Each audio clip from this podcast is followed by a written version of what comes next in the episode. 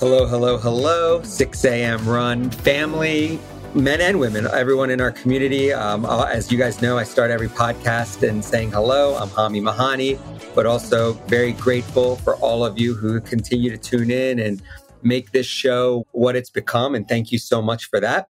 Also, we got to start thanking some amazing guests we've had. For those of you who are listening to the show, I mean, I personally, I think we've published over 40. I've recorded, you know, well over 75 of these now that you guys are hopefully going to see for the rest of the summer. So I really want to thank some amazing guests that we had. And thank you guys for now, you know, allowing us to have three podcasts per week. As you guys know, these are brought to you by 6amrun.com uh, a company which I'm the CEO of and founded. But let's uh, not talk about that. This podcast are not so much about 6 a.m. run as they are the amazing guests we have and their stories and what they're sharing with us. I want to get right into it. Welcome to the show, Tony Hardman. How are you, sir? Great, Hami. Thanks for uh, having me. I'm happy to be here. Yeah. I want you to introduce yourself and your bio uh, from your point of view. I always feel people are their own best representative. I call it hype man or hype woman. Tell me about yourself. Tell me about your journey. Um, and please, if you don't mind, tell everyone why I pinged you based on your bio. Yeah, definitely. So I, I kind of just describe myself as I'm a regular guy who suffered from intense depression and anxiety throughout the majority of my life wow. uh, for various reasons. And I finally discovered a way how to overcome that and get better. And then I wanted to share that with other people because I, especially being a man, and of course, you know, my audience is open to men and women, but it's hard to find a lot of men that are open about their mental health and talk about that struggle. So I wanted people to find a regular person that they can relate to because there's like a really key difference between a therapist telling you something versus like someone you can relate to. Back up a little bit because yeah. I think what you're saying is also very important. I think I have two daughters and there's no question, I was obviously raised, I'm a man, I was raised as a boy, normally is. Men are raised on that brush it off, don't cry, mm-hmm. suck it up. I mean, that's especially, I'm 40, I, you don't have to share your age. You know, I think now boys are hopefully, I think from what I'm understanding, a lot more teenagers and boys are raised with emotional awareness that they didn't have before. But I know us 80s and 90s kids were definitely, yeah. hey, brush it off, don't cry, shake it off. I mean, I, I would come home. I don't know. I, I, didn't even know if I had a broken bone or something, but my dad's like, hey, you're fine. You're fine. Brush it off. I mean, that's so even now I find that if something's weighing on me, it really takes my wife a lot to get it out of me because I don't want to bog her down with it. Does that make sense? Yeah, that makes total sense. And it's kind of, it's an interesting thing, right? Because I think for some people, a, a lot of it comes from just their upbringing and, you know, how their families and how their parents are. But I think societally, that's probably not a word, but you know, in society, I, I it. there's this pressure that's on you to kind of, you know, not really talk about it, especially, you know, depending on what you're trying to do. Like if you're trying to curate like a professional profile and like you're in a job interview or something, you want to get a job, you don't necessarily want to be honest with your struggle. And, you know, for me, I'm 38, almost 39, and you get to a certain point in your life where you like, you just have to face facts and realize that like things are the way they are for a reason and the more you talk about it the more it's going to become acceptable for other people to talk about it. So you know like i have a son and i have two daughters as well and i want to be an example for them. And i i was in the military for 15 years in the army reserve and so like there's a certain level of you know not being in touch with your emotions and stuff is part of that and you know kind of having that persona but it doesn't do anyone a service to not be honest about like your feelings and like what your struggles are and to hide it. And my hope is that more and more people will start talking about these things so that not just men, but everybody can start to get better. And it's like, so I used to work with uh, disabled veterans for the VA, and they had like adaptive sports clinics, and they learned how to, you know, do new sports and things like that after being becoming amputated or being a paraplegic and things like that. And it's like if you look at somebody that's missing their legs or you know has a visible injury, you know, it's very easy to like empathize with that, understand the struggle that they go through. And I'm not necessarily comparing like mental health to the same thing as being a paraplegic. Like obviously that's oh, a tremendous thing to overcome, but it's an invisible disease, invisible wound that you carry around, and, and people who don't understand it, their first reaction is just brush it off, or you know, be happy, or, or go do, do do something, and they don't understand the chemical imbalance. They don't understand, right. you know, why you are the way you are. Yeah. I, I want to go a little bit backwards. I like to kind of see the total trajectory of of where people start from. Were were you a athlete? Did this all start at an early age? Did you self diagnose? Can you kind of go also back to like the earlier days and then kind of where you say, okay, kind of if you can take us to the point where you kind of say, okay, I need help. What was maybe the aha moment? But if you can also take us to the leading up to the aha moment, what it was that got you there. Yeah, that's such a great question. And I think there's numerous factors, and I think everybody's story is different. So for me, there were things that happened when I was literally a baby that I didn't realize would affect me greatly until later on in life. You know, so for example, my father abandoned me basically. You know, he was just not really, oh, wow. he was never around. And then my adopted father, you know, my mom remarried and in elementary school, I went through six different elementary schools. And like that takes a toll on a kid because you're always the new kid, you're always having to adjust. And, you know, we were in Colorado for, I don't even know, maybe two years. And I was in a, a school district that I loved. I had a ton of friends. And literally there was two months left in school and we relocated to Ohio. And I think like I was uh, almost in middle school at about that point. I think I was like fifth grade, headed into middle school in a year or so and that was really really hard on me like I, I just i got picked on relentlessly because the world was different back then you know trends and things like that were very much behind from like western states versus eastern and midwestern states. So like the way that we the music we listened to the way we walked the way we talked was all different in colorado versus like ohio. And that those differences you know kind of stayed with you and that stayed with me. And so yeah. i remember just like you know crying a lot and being depressed. And luckily i made a friend and and that kind of went away. But you know, in middle school, I was a heavier kid and I got picked on a lot. And eventually I asked my mom to take me to therapy and she took me to one session and I found it helpful, but she's very easily influenced. And so like a coworker was like, well, just take him to do something fun once a month and he won't need therapy. And then she stopped taking me and I didn't get to do the fun thing either. And so then I'm like, I'll try to give you the abridged version. But in high school, you know, it progressed. Uh, I became suicidal often. Like depression was the norm for me. Like it felt odd to not be depressed. That was pretty much the default. You know, at one point I told my adopted father that I, you know, wanted to kill myself. And his response was, I won't go to your funeral if that happens. Oh because he was like, you know, super religious or whatever. But this was a cry for help. And I wasn't getting the help that I needed. And so finally, when I started college and became an adult, I went to behavioral therapy at school and I got on, you know, Zoloft, which really just had like a numbing effect. It wasn't like the best medication for me. And I kind of went for a little while, like on and off, but I still very much struggled. I was, you asked if I was an athlete. Like I was able, I think, to make it through those years because I was literally just like lifting five days a week, like running all the time. Cause I had just gotten out of boot camp. I was very physically fit throughout all of college. But eventually, you know, like I stopped taking the meds, I stopped going to therapy. And to kind of bring up to now, so then I became an adult, became a father, you know, still struggled, had experiences with my family that I regret, you know, actions that I regret. And because of anger is often tied to anxiety and depression. And tried different medications, tried therapy a couple different times, but nothing really stuck until I was in my early 30s. And, and that's when kind of a change happened. And we can talk about that if you want. Yeah. I mean, and no, get to that. You and I are having this discussion right now. I think the past couple of weeks, because my 14 year old who does you know, just getting into high school sports. And as it's getting more every year, it gets more and more serious, travel basketball, stuff like that. You can't help but I think the girl, it was the softball player at Stanford. There was a volleyball player just recently. The teenage suicide rate. Now, I'm obviously talking about athletes. I'm not even you know, unfortunately, some of the other children who do commit suicide are not mentioned even. I think sometimes we unfortunately know of the athletes more because they just have a little more fame, even at a young age sometimes. You know what I mean? Right. Yeah, uh, totally. Especially like some of the phenoms who are really good at their sport. My daughter's 14. There's already like the class of 2025, you know, top 100 girl basketball players. Like it's crazy, right? But to your point, that's built pressure, right? You know, and I don't even want to go. You talk about being an athlete and oftentimes, you know, a lot, there's a, line, a lot of scientific evidence that shows that physical activity releases endorphins, which really helps with mental health. And that was the case for me when I was athletic. But if you're an athlete and like you're a runner in particular, and you suffer an injury, or you suffer something that's like, okay, you can't run anymore, you can't run for a year, or something like that. If you don't have a strong mental resiliency and a strong foundation, how do you come back from that? And you know, right. there's strategies to do that, and we can talk about that. But I think anybody is susceptible to these sorts of things. No, for sure. So let's get into that. So you obviously, I, again, I love that you you kind of get down to the physical, like, or kind of get down to the root of the problem.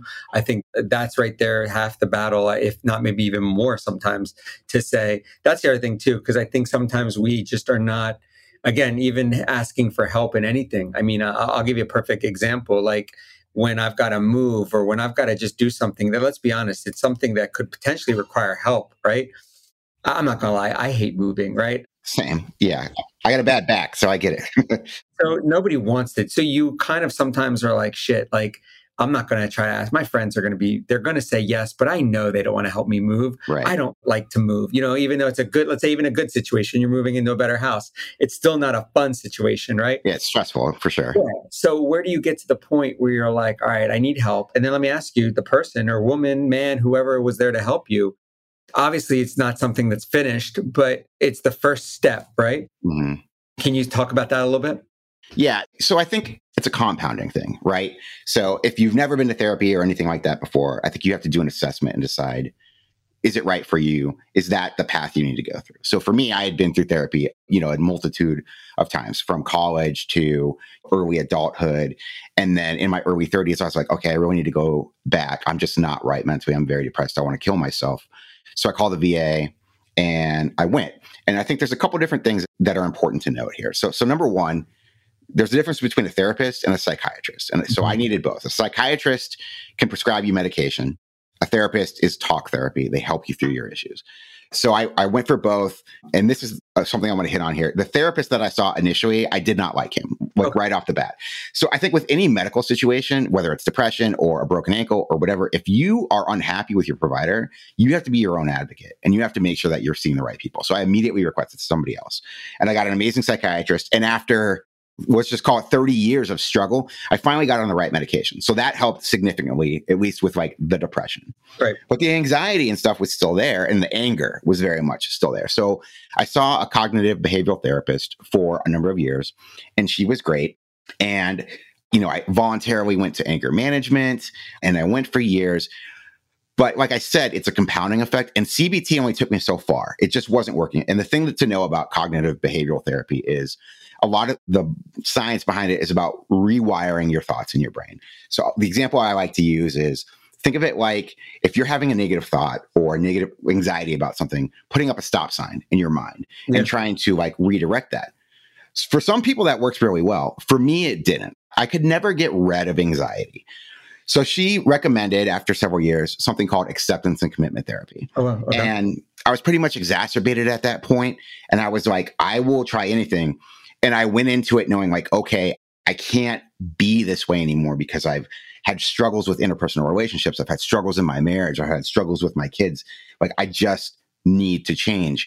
And so I went in with that intention to give it my all. And that program worked really, really well for me. And I, I, think it's growing in popularity because it is so effective. It's not about changing your thoughts, it's about making space for them and accepting them and moving past them based on like what your core values are. Right. And that really resonated with me. So to your question, I'll say the most important thing for me was persistence because now I have a toolkit, a mental resiliency toolkit that I can use based on all of that therapy, based on anger management, based on ACT, for whatever situation comes up, I'm adaptable to it. I love that.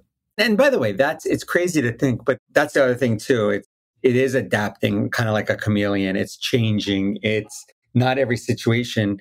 I think what one thing, it's funny when you're saying that, just an idea and a thought that comes to my mind. People, you talk about type A personality and different personalities. People do need to bring, I think, where I'm getting at, I'm, I, I don't want to be too long winded with this, but I can't treat everything with the same personality or same style. Uh, me as a manager and a CEO of a company, I'm learning I can't be, you know, again, being that tough 80s kid, right? I can't treat every employee that we have here, and I'll, I'll say this out loud people need to be treated differently, right? Some people need to be, I don't want to say yelled at, but they need that little more of a assertive, kind of like demanding kind of coach or manager, right? Some people need more motivation and kinder words to be motivated, right? Everyone has a different tick, if that makes sense. Yeah, right? it makes total sense. yeah. You need to also, I think, as a person, you need, and not just in work, but even with your friends, you need to know how you can be the best supporting friend or the best person to that person, right? I'm, again, I don't want to be long winded, but I have a buddy of mine. We razz each other bad. Like we make fun of each other so bad, but deep down, we know it's out of love.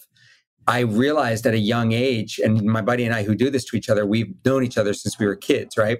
Other friends that have kind of come in our circle, I realized at a young age, and if he's listening, he's my friend Nick, he knows who he is.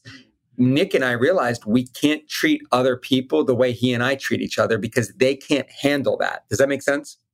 Yeah, that makes perfect sense. I think we're talking about so there's two different sides to that, right? So I think there's so number one, I think if you're approaching like your own personal mental health, you need to bring a little bit of like levity and like mindfulness sure. to the situation for like you know who you are. So with like act therapy, it's really discovering authentically just being who you are. So the most important aspect of that is like discovering like what your core values are. Mm-hmm. The why behind you're doing anything that you're doing, or the why behind you know what you want to accomplish. Sure. Uh, you know, like so for me, it was you know family was my, my huge huge core value.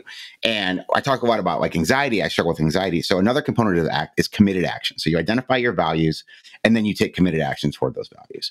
So about a year ago there was an opportunity to coach my son's soccer team came up and like i had a shit ton of anxiety about it but i they needed coaches really bad or he wasn't going to be able to play. So i was like you know what I have the time, like, let me do this. Nice. And literally the morning before the first practice, I'd never coached soccer before. I'm like almost having a panic attack. It's like you're on the top of a ladder staring off and you feel like you're going to fall down.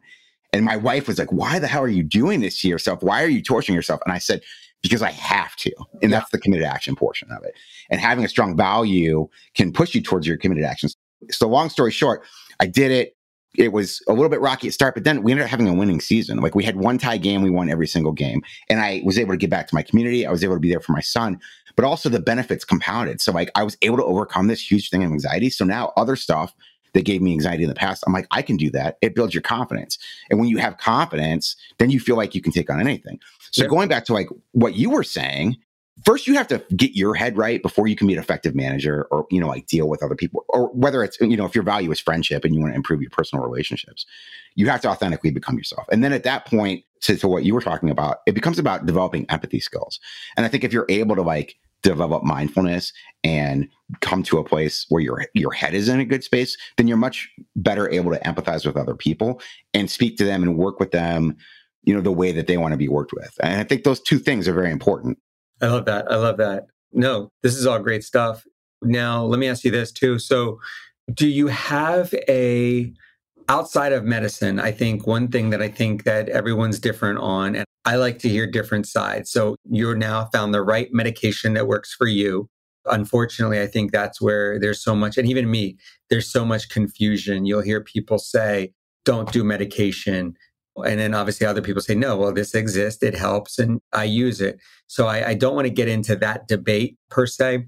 But outside of that, you kind of, outside of medication and where I'm getting at with this question, is there any other things that you do now that you didn't used to do? And, and here's where I'm getting with that a meditation kind of thing. Is there any release and outlet? For me, that is running, right? Like to just go out there and run every day I can have one of the worst days, whether it's in business or look, at the same time, too, no family is perfect. My daughter, speaking of her, because that's so fresh in my mind, last week she just broke her nose in a game. You know what I mean? So, like, yeah, there's always going to be issues, right? Nothing yeah. is, I don't care who you are, your life's not freaking perfect. Well, the only constant is change. Right, right, right, right. Yeah. So, what are some maybe things you do outside of medication to just be able to be in that just more calm, but like you said, not frantic and stressed out state. Yeah. So the first thing I'll say is, yeah, medication's not right for everybody, and I would not ever speak upon whether it was right for you know someone listening to this podcast or somebody in my audience. That's a personal choice. And for me, I'm on the lowest possible dose that I've ever been on because of the work that I've done. But to your question, yeah, there's a lot of different things that I do, and so I think it's baby steps, right? So the biggest change for me was mindfulness and I think when people hear mindfulness, they get like, oh, I don't want to meditate, or like this is right. this like heady concept, or like I'm not into yoga or whatever. You don't have to do all that to be right. mindful. So, like the simplest distillation of mindfulness is in everyday life, try to make a concerted effort to start noticing little things. Like so that. that could be like petting an animal or getting a hug from your kid or a compliment from you know your significant other. So for me that was kind of the first step when i started act therapy. It was around christmas time and my kids were like going to see santa and my son oh, was like sitting on santa's lap and i remember that moment so vividly because i was in it. And like that's the key to mindfulness is like connecting to the present moment yeah. which is another act part of the act core not core values is not the right word but it's part of act is connecting with the present moment because we spend so much of our life and this is a big part of what anxiety is we're so worried about what's going to happen or worried about the future but the fact of the matter like i said is you can't control these things right and in five years ten years you're going to look back on memories and say i wish i was in it more when i did that but if you can foster mindfulness then you can can do it more so I will say there are a lot of ways to be mindful without meditation. Uh, there's a post on my website you can check out that has like 14 different ways. But the Calm app was also a huge thing for me. Nice. Yeah. So, so like doing a daily meditation, you don't have to go crazy. It depends on your personality, right? Like what's right for me may not be right for you. For me, I meditate at night. I listen to a sleep story, but I also try to make sure that I'm active and I get good sleep and I do all those things. And like, you know, let's talk about running for a second.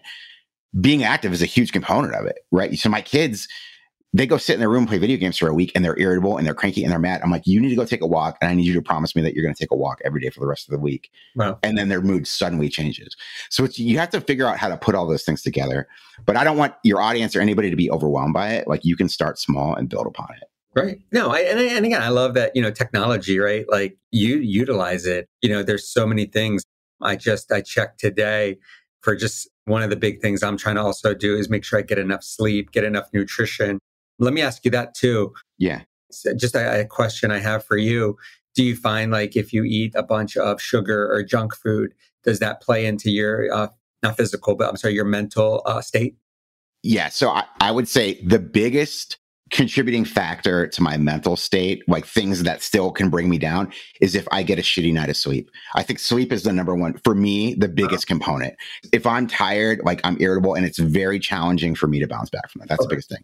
But I think nutrition is also exceptionally important because everything is connected, right? So, like with the sleep, that's very connected. So, I was struggling with sleep for the past like three years. And I finally started working with a dietitian.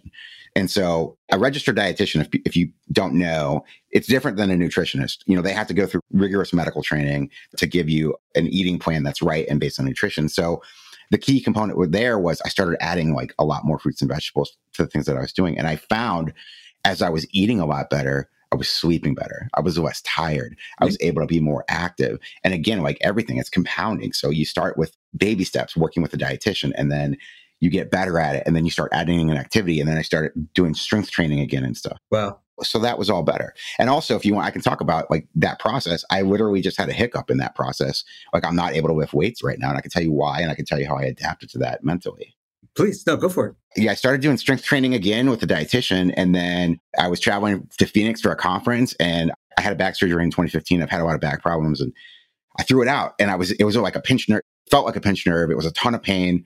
I almost went to the ER, but you know, I struggled and made it back home to Cleveland where I'm from. And I called my doctor and I'm like, I need an MRI. Like something is wrong. Right. Like I need an MRI. So I got the MRI and basically I have uh, degenerative disc disease, which is basically just like arthritis in my back. But they also found that I have an enlarged thoracic aorta, which is like the main. I'm not use the medical term wrong because I don't know it, but it, it supplies you know blood to your heart.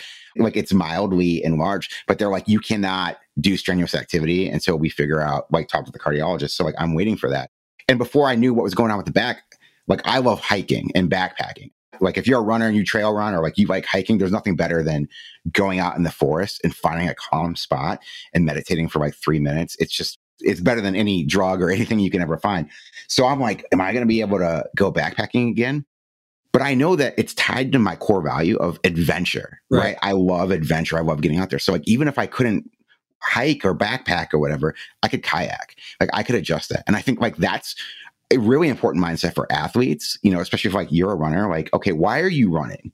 What is your core value? If tomorrow something happens, you get hit, you're in a car accident and you're a paraplegic, you can't run anymore. What are you going to do? Right. You know, you have to think beyond your goals. You have to start thinking about the why behind what you're, what you're doing. Oh, for I mean, anyone. I think you're you're hitting the nail on the head. I mean, you always I hate to say plan. I think uh, I, was, I forget what I was watching. Oh, I was watching uh, David Letterman has his special on Netflix, and he was with Ryan Reynolds, and Ryan Reynolds was just saying there's always got to be a plan B. You know what I mean? Like, you know, if I failed at acting, then I knew one of the reasons he was saying he felt comfortable not going to college, and he dropped out after his first day.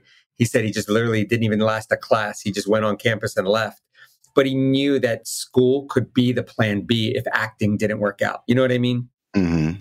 And if I were interviewing him at that point, I would have said, you know, like, what's the value behind acting? Why do you want to be an actor? And I don't know what his answer would be, but, you know, it could be something as yeah. much as I like communicating with people or like being in front of people. I'm like, cool, you could do training for businesses and stuff like it's it's finding what that thing is and adapting your life to it despite the circumstances that life presents you. And I think that's a really, really important skill for mental resiliency. Uh, absolutely. Cool. I mean, I, like I said, this has been great. You know, you did this entire interview and you opening up to us. If there's something I didn't mention, I, I do want to say too. So you have your own. Let's talk a little bit too, because if some of our audience wants more, I think the best thing that we're going to do, and we're going to send them over your podcast is not quite Zen. Yep. Um, and it's not quite zen.co um, mm-hmm. exactly how that's spelled. Um, we'll put all that in the bio as we kind of come in the fourth quarter of the conversation. Tell me about your podcast, maybe some special story you've met, a person you've met, person you've had on your show. What can you, if you don't mind, uh, Tony, tell us about your podcast?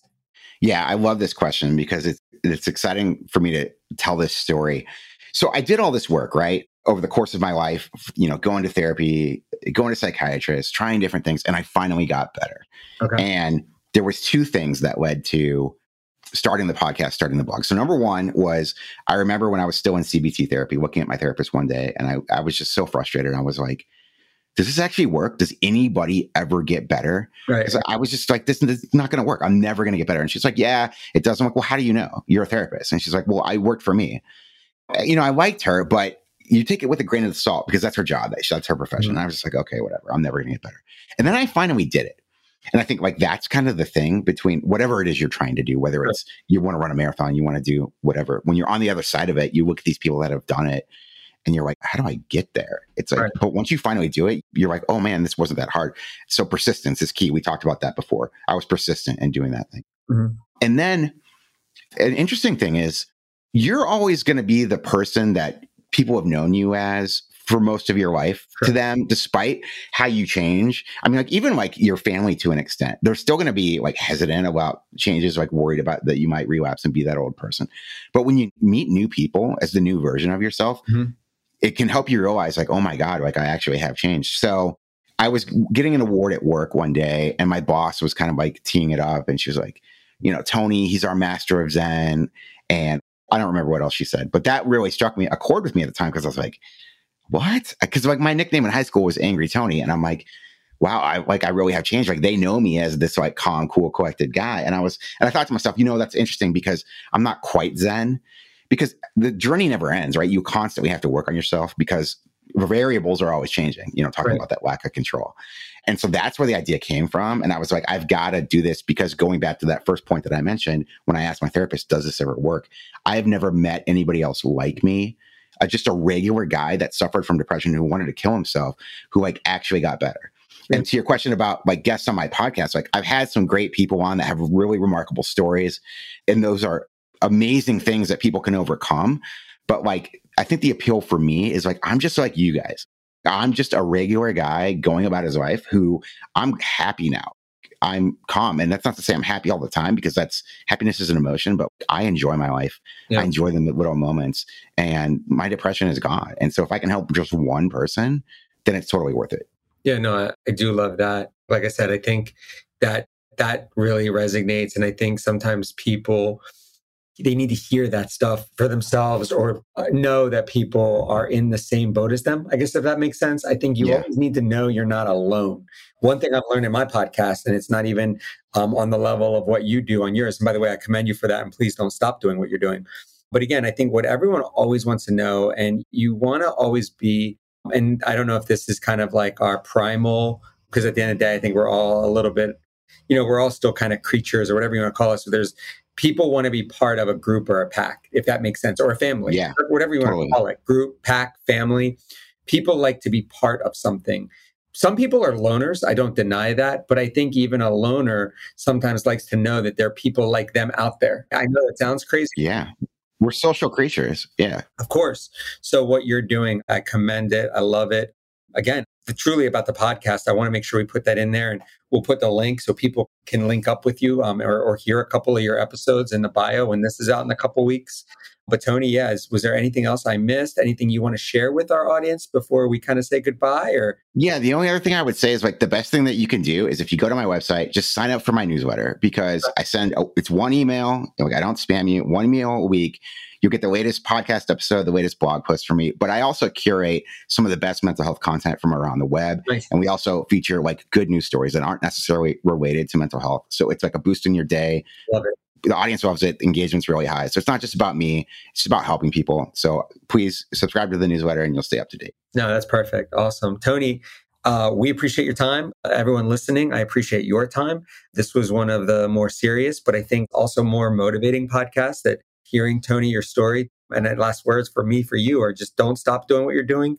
Um, I think it's awesome that you've turned everything into now helping and really being a, a voice or also being a supporter of people going through what you go through. And I'm, I'm glad that you found a purpose in that. So please don't stop doing that. Uh, everyone listening, thank you so much. Tony, thank you so much for your time. Yeah, happy to do it. Thanks for having me. And the last thing I'll say is my story's serious, but like I'm not always a serious guy. Whatever you're facing, try to have some levity to it. Don't take life so seriously. Slow down and start enjoying it.